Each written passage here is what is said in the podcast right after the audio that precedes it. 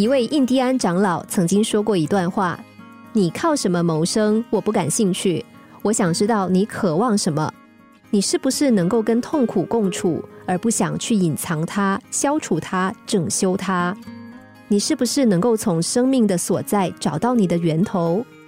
我也想要知道你是不是能够跟失败共存。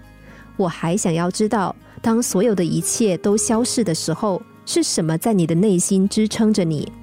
我想要知道，你是不是能跟你自己单独相处？你是不是真的喜欢做自己的伴侣？在空虚的时刻里，自己就是自己最大的财富。不要怪别人没有给你机会，我们每个人的机会全部都是自己给的。在第二次世界大战中，肯尼斯不幸被俘虏，随后他被送到一个集中营里。集中营恐怖的气氛无时无刻都在缠绕着他，在他精神几近崩溃的时候，他看到室友的枕头下有一本书，他翻读了几页，爱不释手。于是他问室友：“可以借给他看吗？”答案当然是否定的。那本书的主人不大愿意借给他，他继续请求说：“那你借给我抄好吗？”这次那位室友爽快的答应了他的要求。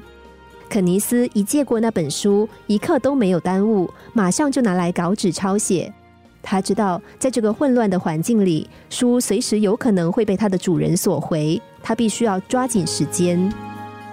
在他日以继夜、不眠不休的努力之下，书终于抄完了。就在他把书还回去的一个小时之后，那个借给他书的室友被带到了另一个集中营，从此再也没有见过面。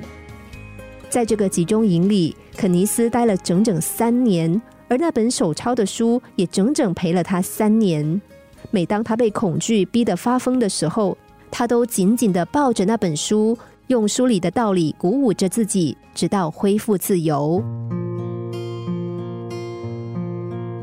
有人总喜欢把自己的命运依附在其他人的身上，想靠别人的力量把自己拉出苦海，结果却往往事与愿违。因为不管是谁，谁都无法了解你的全部感觉，即使他们为你提供了机会，也未必是你想要的。